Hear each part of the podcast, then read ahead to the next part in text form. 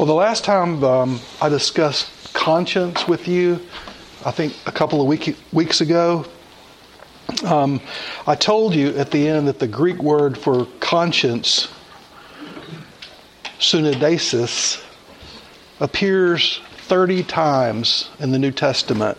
And I gave you a list so we could check those out um, for us to, to use that sort of as a guide as we think about conscience. If you have that list, you might want to take it out. If you don't, I have a few. Anybody need a list? I have a few extra.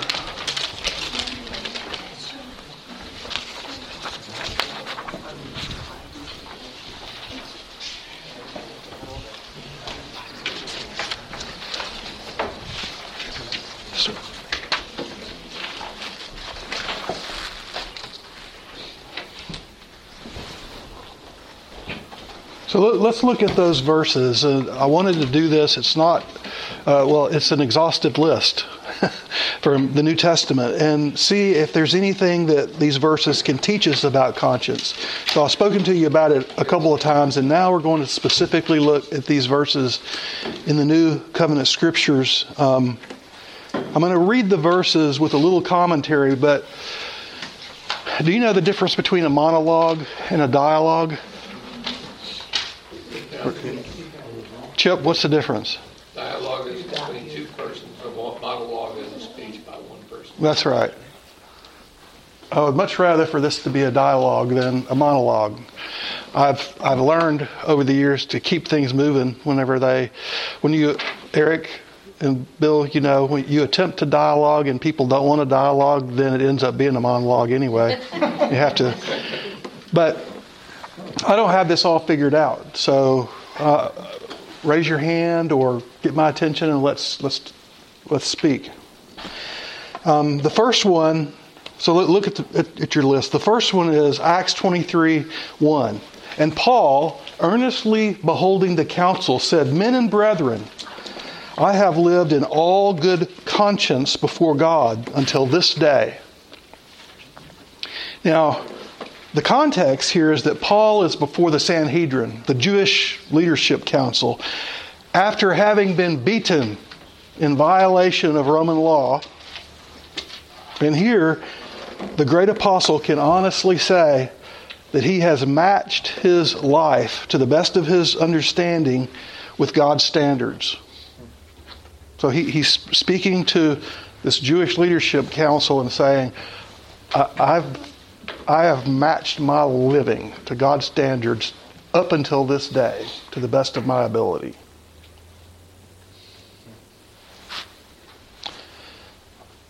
What can we learn about conscience? Look at the next one. Acts twenty-four sixteen.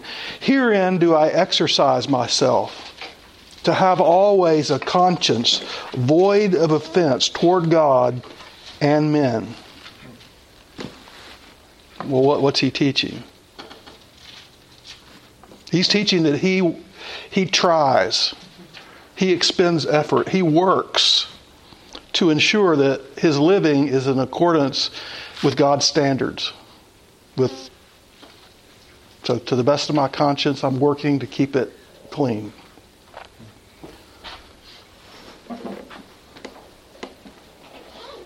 Romans two fifteen, "which show the work of the law written in their hearts, their conscience also bearing witness, and their thoughts, the meanwhile accusing or else excusing one another." Well, so here the great apostle speaking of Gentiles. They didn't sign up at Sinai. The Gentiles didn't. They never had the Ten Commandments. And speaking of them, Gentiles, not schooled in the law, Paul says that when they obey many of God's commands, even when they aren't in formal possession of those commands, they show that even without the law, they have a consciousness of moral standards, even apart from the law. A consciousness that's clear enough that their minds use that consciousness of right and wrong, to either accuse them or to say you're fine, to excuse them. And it's a consciousness of right and wrong that is strong enough that God himself will use it as evidence in that great trial on the day of judgment. And I didn't print this verse, but that's what Paul teaches in the very next verse in Romans two sixteen, that God's going to use that. You're guilty, you knew. So what do we learn about conscience?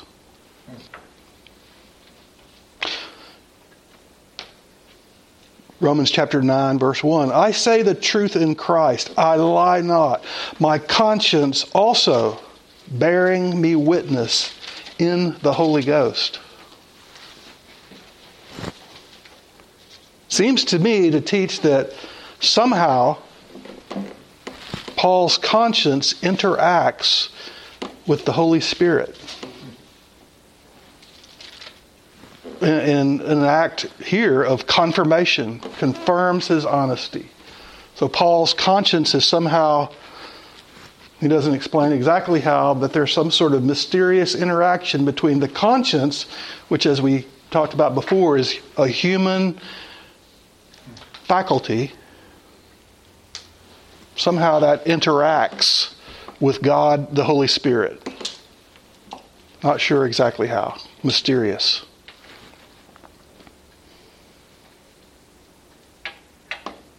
Romans thirteen five.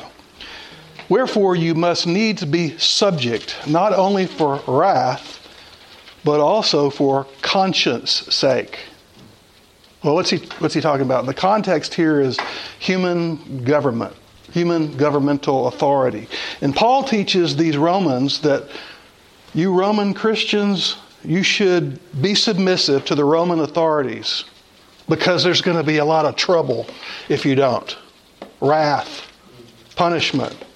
But not just that. You should also be submissive to this Roman government, so that your conscience won't condemn you. In other words, don't just do it to stay out of the pokey. Do it to have a clean conscience. Um, anybody?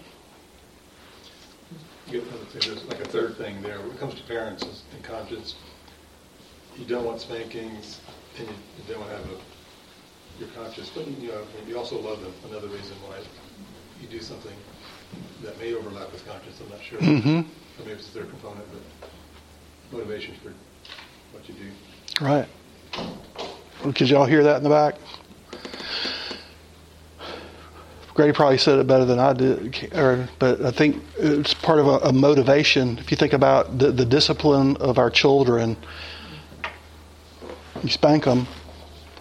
You want their conscience to be right, but the motivation is love.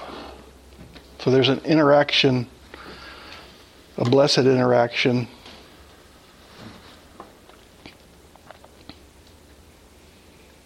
Well, Paul, it seems, mentions this idea of conscience more than anyone in the New Testament, and many of the Pauline mentions of conscience occur within the context of a pressing issue that he had to deal with at Corinth.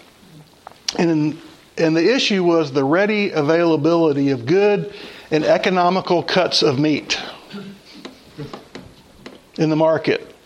Meat that was available because it was leftovers from the sacrificial rites to false gods, to idols. So here, here's the scenario. I can buy some select chuck steak. Never heard of that until a couple of years ago. I can buy some select chuck steak for nine ninety-nine a pound. But a couple of stalls down here in the same market, I can get prime ribeye for five ninety-nine. Does this relate? Anybody can relate to this? But if if you investigate, you'll find that The ribeyes are leftovers from the morning sacrifices to Diana. And it needs to be cooked today or it'll spoil. But man, what a bargain. Ribeye, baby. So, prime ribeye for five dollars and ninety-nine cents or select chuck steak for ten bucks. First Corinthians eight seven. Howbeit, there is not in every man that knowledge. Some, with conscience of the idol, unto this hour eat it as a thing offered to an idol. And their conscience, being weak, is defiled. Well, think about that in the context of Paul's discussion of food offered to idols. And he teaches, what he teaches is that when one goes against conscience, it defiles them. If you go against conscience, it defiles you. It makes them feel dirty. Does anybody know about this? You ever said something that you shouldn't have? And then you felt dirty, or looked at something that you shouldn't have looked at, and then you felt dirty. Well, it means your conscience is working. In the context of these folks, their consciences are oversensitive. They're oversensitive because they're misinformed. And so they're feeling dirty about something that shouldn't make them feel dirty. But it does. Well, why, why shouldn't it? Well, because Paul says an idol is no thing. Nothing. An idol is nothing. Their consciences are weak. Their consciences need to be strengthened, instructed, built up, which is something we'll talk more about later. So look at the next one, First Corinthians eight ten. And several of these verses are close in succession. If any man see thee, which hast knowledge, sit at meat in the idol's temple, shall not the conscience of him which is weak be emboldened to eat those things which are offered to idols? And this is not a good thing. See, the idea here is that when someone sees an informed Christian, remember, he says, who has knowledge. Someone sees an informed Christian with a rightly instructed conscience eating the meat that's been sacrificed to an idol, because that Christian knows there's really only one true God. Then that person with the misinformed moral conscience will be emboldened, and he'll eat too. He'll eat too. And without that re-education of his conscience that's needed, that will be disastrous. He will defile his conscience. And remember, Bill, what was the quote from Martin Luther? To go against conscience is neither wise nor safe. It's not Holy Scripture, but that is a great reformer. And whatsoever is not of faith is sin, and that is Holy Scripture. That's James. I'm sorry, that's Paul, Romans fourteen twenty-three. Christians should not be involved with people violating their conscience.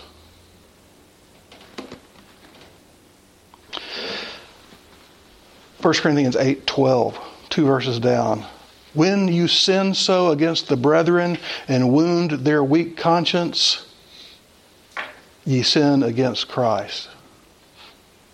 So more about this meat sacrifice to idols issue. We should never encourage anyone to violate their conscience.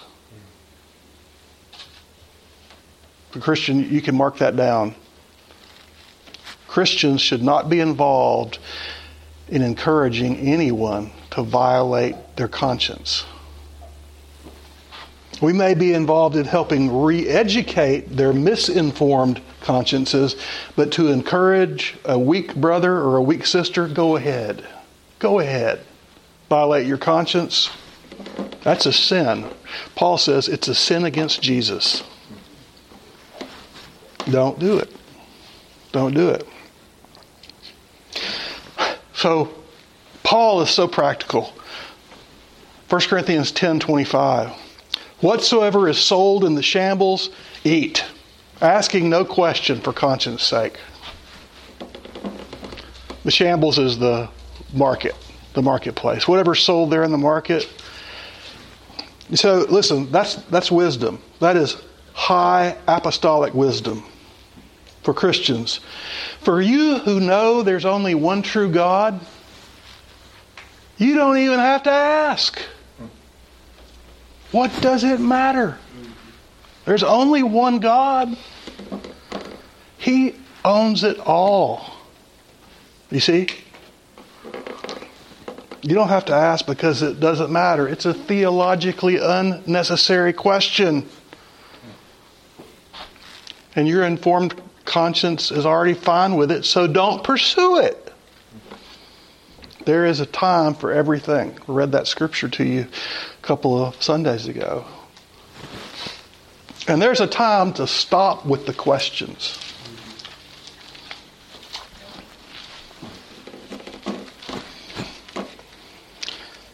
ten twenty-seven, First Corinthians ten twenty-seven. If any of them that believe not invite you to a feast and you are disposed to go, whatever is set before you eat. Asking no question for conscience sake. Well, more of the same. Where'd you buy this meat?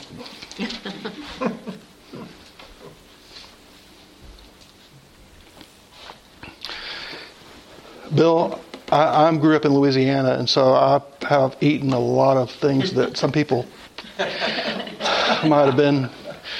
But I was a little bit apprehensive whenever I came to visit you in Cambodia. I, I was probably the least apprehensive of some of my traveling companions, but I had made up my mind before I left that whatever they set before me, I was going to thank God for it and I was going to eat it. Part of that was just my raising, but I think it's scriptural.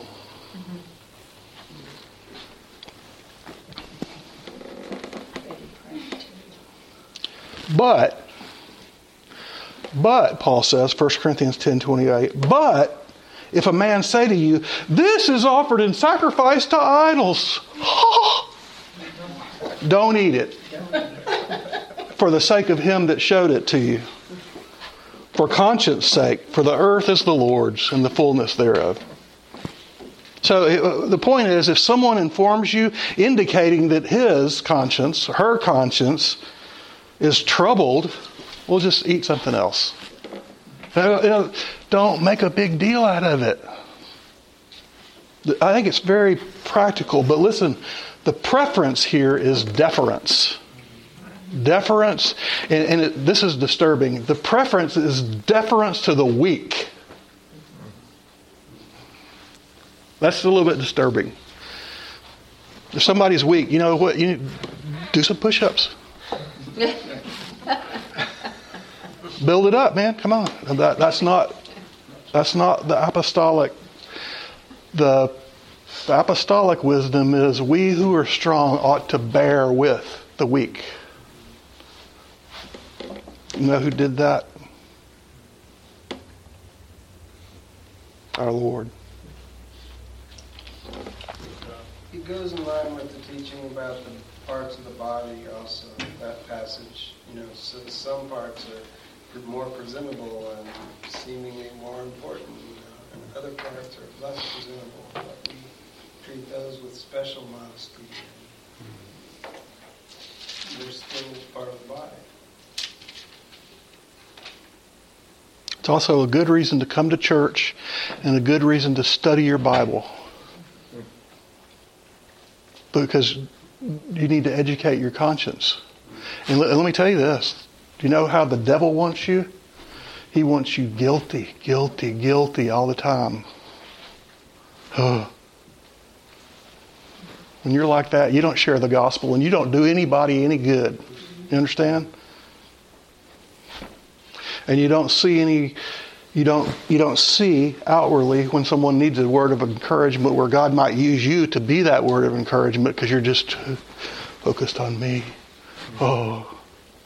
And if if you need to be guilty, I want you to be guilty. I want you to have a good conscience. But don't let other people's conscience dictate yours. Educate yours according to the moral precepts of the Almighty. That's enough. You don't listen, friend. You don't need you don't need somebody making up sins for you. There are plenty of sins that you need to avoid, and you don't need uh, anybody else making them up for you. Deference, though. Deference to the weaker brother. Nothing specifically says here about the drink, but it would apply to having dinner with a teetotaler's family or somebody recovering alcoholic. Be wise not to order cocktails and wine with dinner. Sure. And, and and I think I think that probably because of the history of the Christian church that a bunch of even our unchristian neighbors would would agree with that. And they would agree with it because of the blessing of Christianity in Western culture a lot, because they would have just seen that's that's wise, right? Why would you want to make somebody stumble? And even even the lost can see that. And so, just like using the reason of reasoning of Jesus, how much more should we, who are believers, not be the one who puts a stumbling block before a brother or a non-brother? Yeah, be wise and be kind, be gentle. ten twenty-nine. Conscience, the same discussion here. Conscience, Paul says, I say, not your conscience, not thine own, but the other. For why is my liberty judged by another man's conscience? So the idea here is that you're not doing this for yourself, friend. That's the whole deference. You're not doing it for you. You're doing it for him. You're doing it for her. So that's the end of the section about meat offered to idols. But other thoughts, Eric? Well, that one, it's you know part of the education thing. Paul does in that same context say there are things you can't do. Like in the paragraph before, it's like if you participate in the cup of blessing, Lord's Supper, then you're participating in the blood of the Lord. But if you participate in the sacrifices to idols, you're participating in the worship of demons. Yeah. But the meat is not the thing. Right. Right? It's the what act, what are the what is the activity that you're doing. Right. Right? And so that doesn't mean okay, you can read, you can meet, eat the meat sacrificed to idols. That doesn't mean you can go into the temple and participate in what they're doing. Exactly. Off, off limits. But once it comes out of there, what do you do? Well, just give thanks for it. And the meat is the Lord's, and so. And, and he, and he, well, he's Paul the Apostle, the genius of the New Testament, right? He requires some nuance in your thinking, and you, you can't read this quickly. You have to read it slowly and understand the arguments, and that's exactly right. You can't take of the cup of the Lord and the cup of devils, but because that ribeye was offered to a no thing, still, still prime. Hello,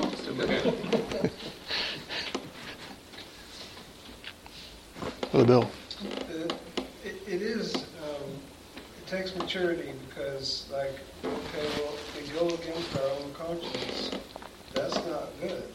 So if the weaker brother's conscience says, "Well, this is the action we have to take," but your conscience says, "What? Why would I do that? That's not against my conscience." Like we said, it's, it's in deference to them. Mm-hmm. But Paul even recognizes it there. Why should my liberty be determined by them? Right. That doesn't seem right either. I, th- I think he's rec- I think he's recognizing where I'm saying, like, your natural thing is, well, if you know you're weak and you say you're weak, do something about it. Get, do you remember uh, Brother Don Epler? I remember him being in really good shape and somebody asking him about working out and did he have weights and this and that, and he goes, what, what? He, he couldn't quite hear. He's like, what do you have? And he said, I just have the ground. He just did push-ups. Like, you don't need all that stuff, man. Well, Second Corinthians, verse or chap, yeah, chapter one, verse twelve. For our rejoicing is this, the testimony of our conscience, that in simplicity and godly sincerity, not with fleshly wisdom, but by the grace of God, we have our living, our conversation in the world, and more abundantly towards you. Our rejoicing is this. What's your rejoicing? The testimony of our conscience. Paul's teaching the Corinthians, you can rejoice because your conscience is not condemning you. It's a cause of joy. Their consciences were testifying of the graciousness in their living. Listen, listen. We, we talked about this before. It is a blessing to have a clean and a clear conscience. It's a blessing. If you've ever had one that's not clean and not clear, that's bothered you, then you know it's a blessing to have a clean one, a clear one. Took the, my burdens to the cross and laid them down there. I think there's a song about that. Second Corinthians four two. We've renounced the hidden things of dishonesty, not walking in craftiness, nor handling the word of God deceitfully, but by manifestation of the truth, commending ourselves to every man's conscience in the sight of God.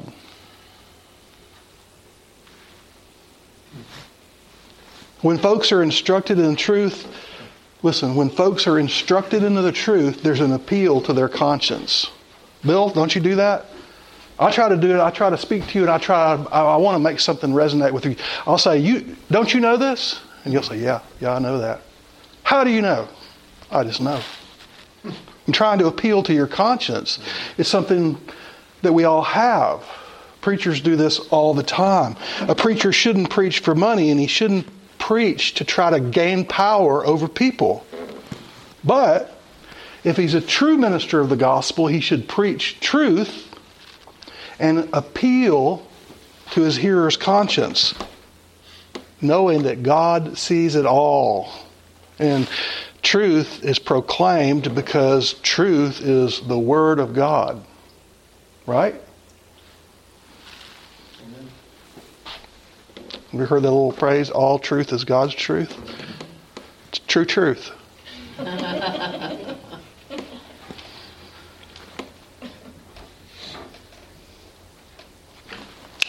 five eleven. Knowing therefore the terror of the Lord, we persuade men, but we are made manifest unto God, and I trust also are made manifest in your consciences.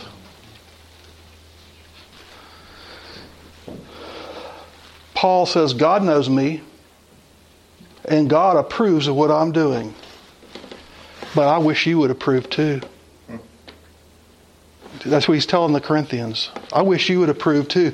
He's challenging them. You make a moral judgment. Judge me. You judge me. And he's confident that their consciences will judge rightly. In essence, he's saying, you test me by your conscience. I'm telling you the truth. I'm telling you the truth for God's sake. Test me. That's what he's, that's what he's asking them. Well, look at the next one. First Timothy chapter one, verse five. Now the end of the commandment is charity or love out of a pure heart and of a good conscience and of faith unfeigned.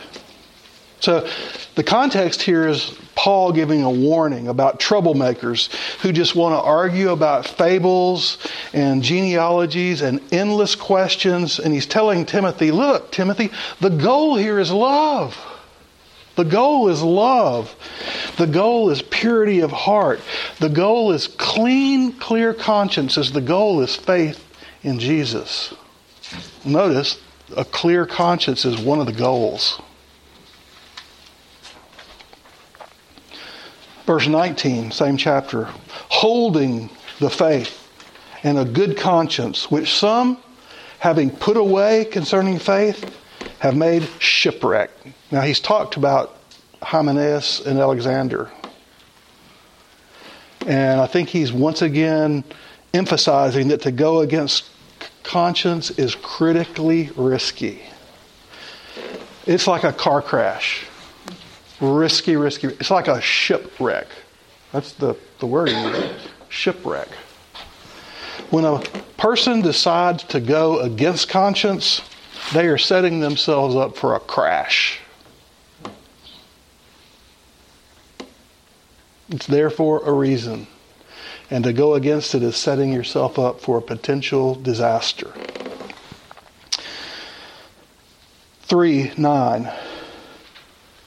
First Timothy three nine. Holding the mystery of the faith in a pure conscience. Now this is in a list of requirements for the diaconate. And Paul's teaching young Timothy, deacons must be righteous. They must live well. And they must affirm, affirm orthodox theology with a good conscience. They have to really mean it.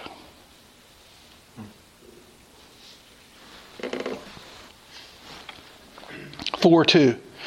Speaking lies in hypocrisy, having their conscience seared with a hot iron. Now this, this verse from Paul is in the context of a warning about false teachers.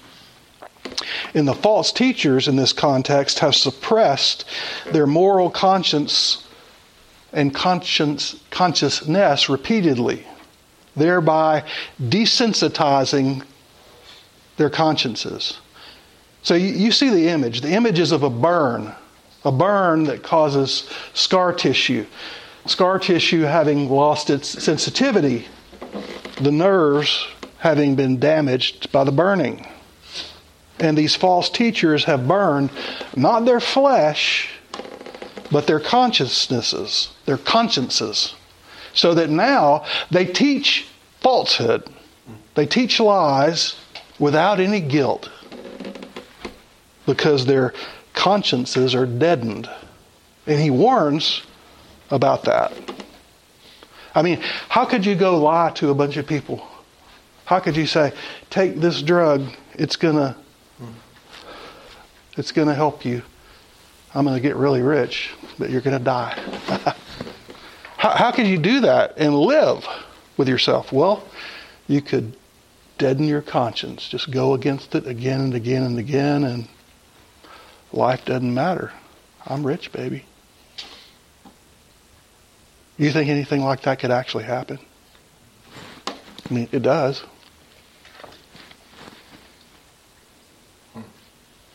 Second Timothy one three. I thank God, whom I serve from my forefathers with pure conscience, that without ceasing I have remembrance of thee in my prayers day and night. Paul serves God in such a way that his own conscience bears witness. He he feels God's approval. Well, then to Titus, chapter one, verse fifteen. Unto the pure all things are pure, but unto them that are defiled and unbelieving is nothing pure, but even their mind and conscience is defiled. Sin dulls the mind. It defiles the conscience. It makes people dirty.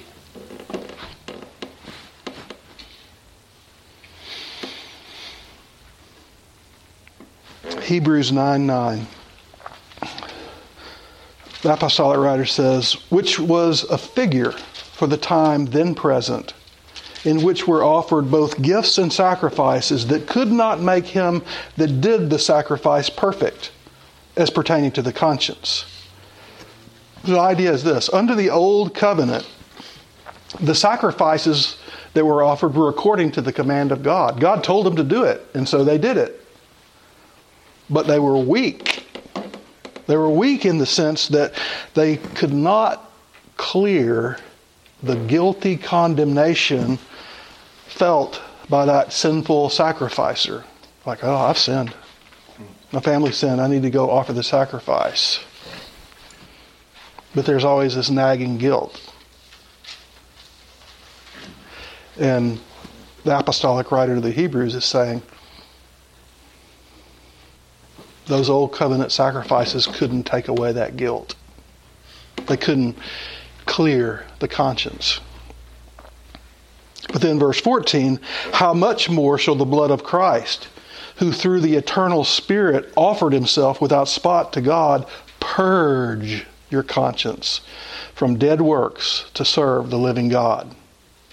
But, he says, but the blood of the perfect sacrifice, the blood of Jesus, actually can cleanse, actually can purge the conscience.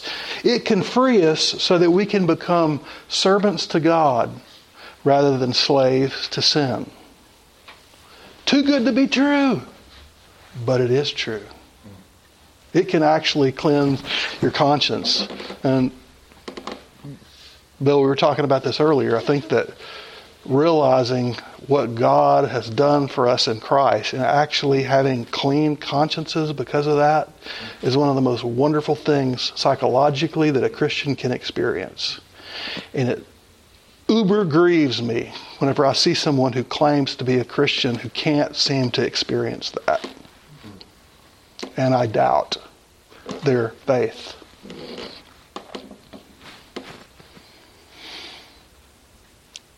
Same argument, Hebrews chapter ten. Then would they not have ceased to be offered? Because the worshipers, once purged, should have no more conscience of sin. Better translation would be probably consciousness of sins. This is one of the two times in the New Testament where the Greek term seems to mean consciousness rather than conscience. It's the same Greek term. The other place is First Peter two nineteen, which we'll get to in just a moment. ten twenty-two, let's draw near with a true heart and full assurance of faith, having our hearts sprinkled from an evil conscience and our bodies washed with pure water. So the apostolic writer here teaches that Christians should have full assurance of heart and thus draw near to God because we have confidence that we're cleansed. We're cleansed by the sacrificial work of Jesus. And even our consciences are clean. Our guilt is gone because of what Jesus has done for us. Did He really do it? Did He succeed? Did He save us? Yes! Remember that. Bank on it. Have faith on it. Hope in it.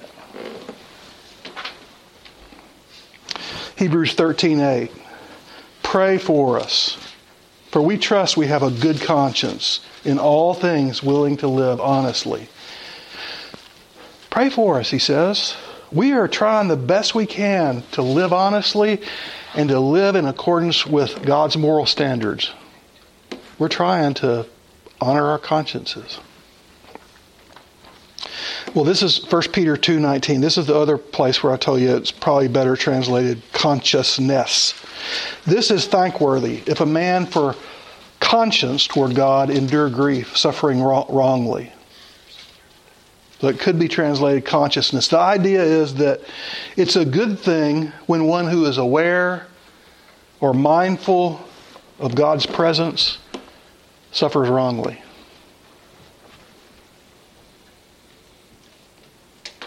First Peter three sixteen, having a good conscience, that whereas they speak evil of you, as of evildoers, they may be ashamed that falsely accuse your good conversation or good living in Christ.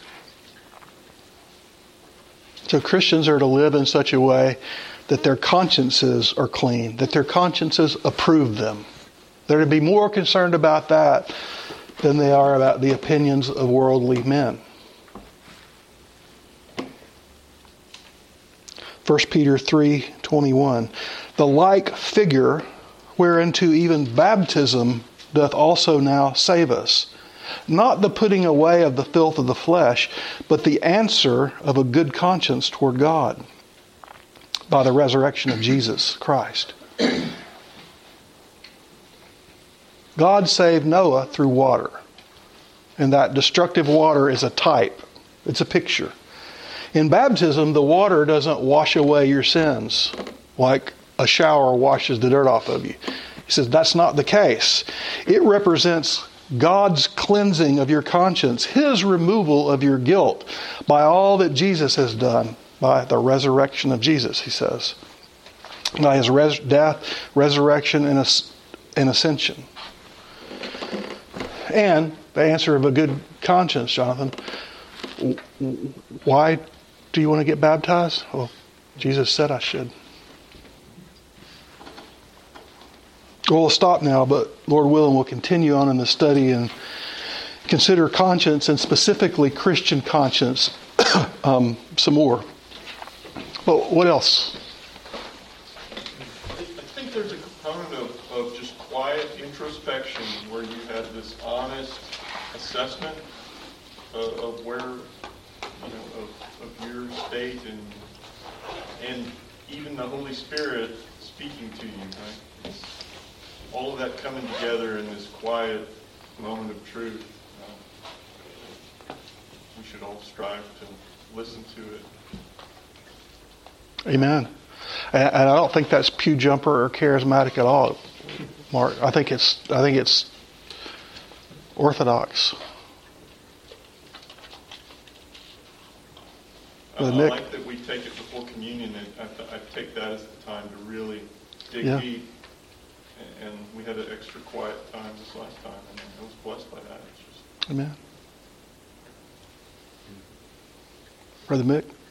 I, I was just going to, the last couple verses that you mentioned there, it's just the uh, the change at the end of the Gospels when Peter denies Jesus three times, what he had to live with in his consciousness, or in his conscience, and then when Christ is risen, you know, he's confronted three times and cleared his conscience, and now he's he's telling us about this. He, don't worry about what the world thinks. Worry about what he thinks.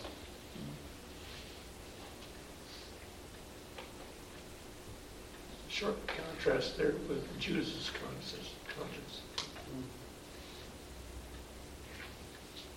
Yeah. Horrific, right? For... I mean, we talked when we started this about how serious conscience is. People kill themselves over issues of conscience. And Judas couldn't handle it, what he had done. Been better for that man. Well, just to clarify, maybe if you're wondering what... Uh, What I mentioned to Bill a little bit earlier was just about a person that we, we both knew who visited for this church for quite a while, who never could get at peace that God could forgive his sins. And I honestly don't know how to help someone like that. I'm, I mean, the gospel, part of the good news is that Jesus forgives sins. The, the scripture reading this morning was Jesus forgave sins. He said, your sins are forgiven you. And they said, he can't do that. That's blasphemy. Only God can forgive sins. And he said, watch this. Right? Now, can I forgive sins? Basically, he proved that he was God. And he actually was forgiving sins. If you can't believe that, you can't be a Christian. Do you understand? Christianity is believing that. Jesus has forgiven my sins. And if you can't believe that Jesus can forgive your sins, I don't see how you can be a Christian. And you can say, I live in some country that's a Christian nation, but that's not... Sister.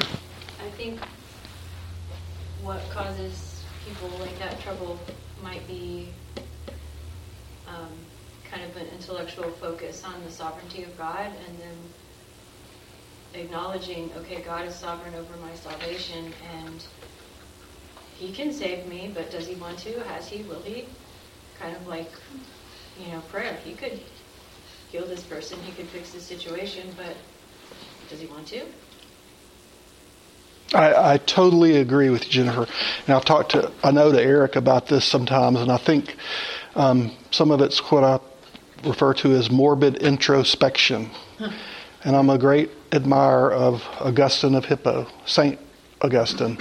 However, if you read what's supposed to be the first novel, um, his Confessions, he there was a lot of nasal gazing, uh, navel gazing, and if you if you introspect all the time, you'll go nuts because you are a sinner, and you have to fess up to that and forsake it. And if you're like most of us, you have to forsake it again and again and again. And and you have to believe in grace. And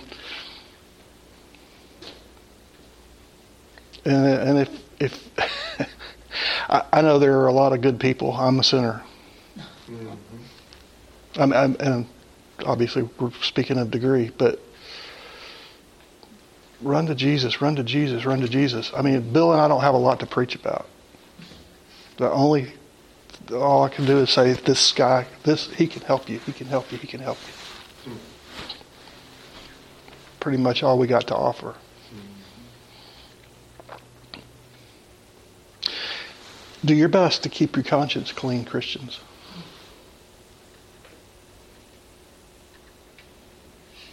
Well, Brother Reed, would you dismiss us, please?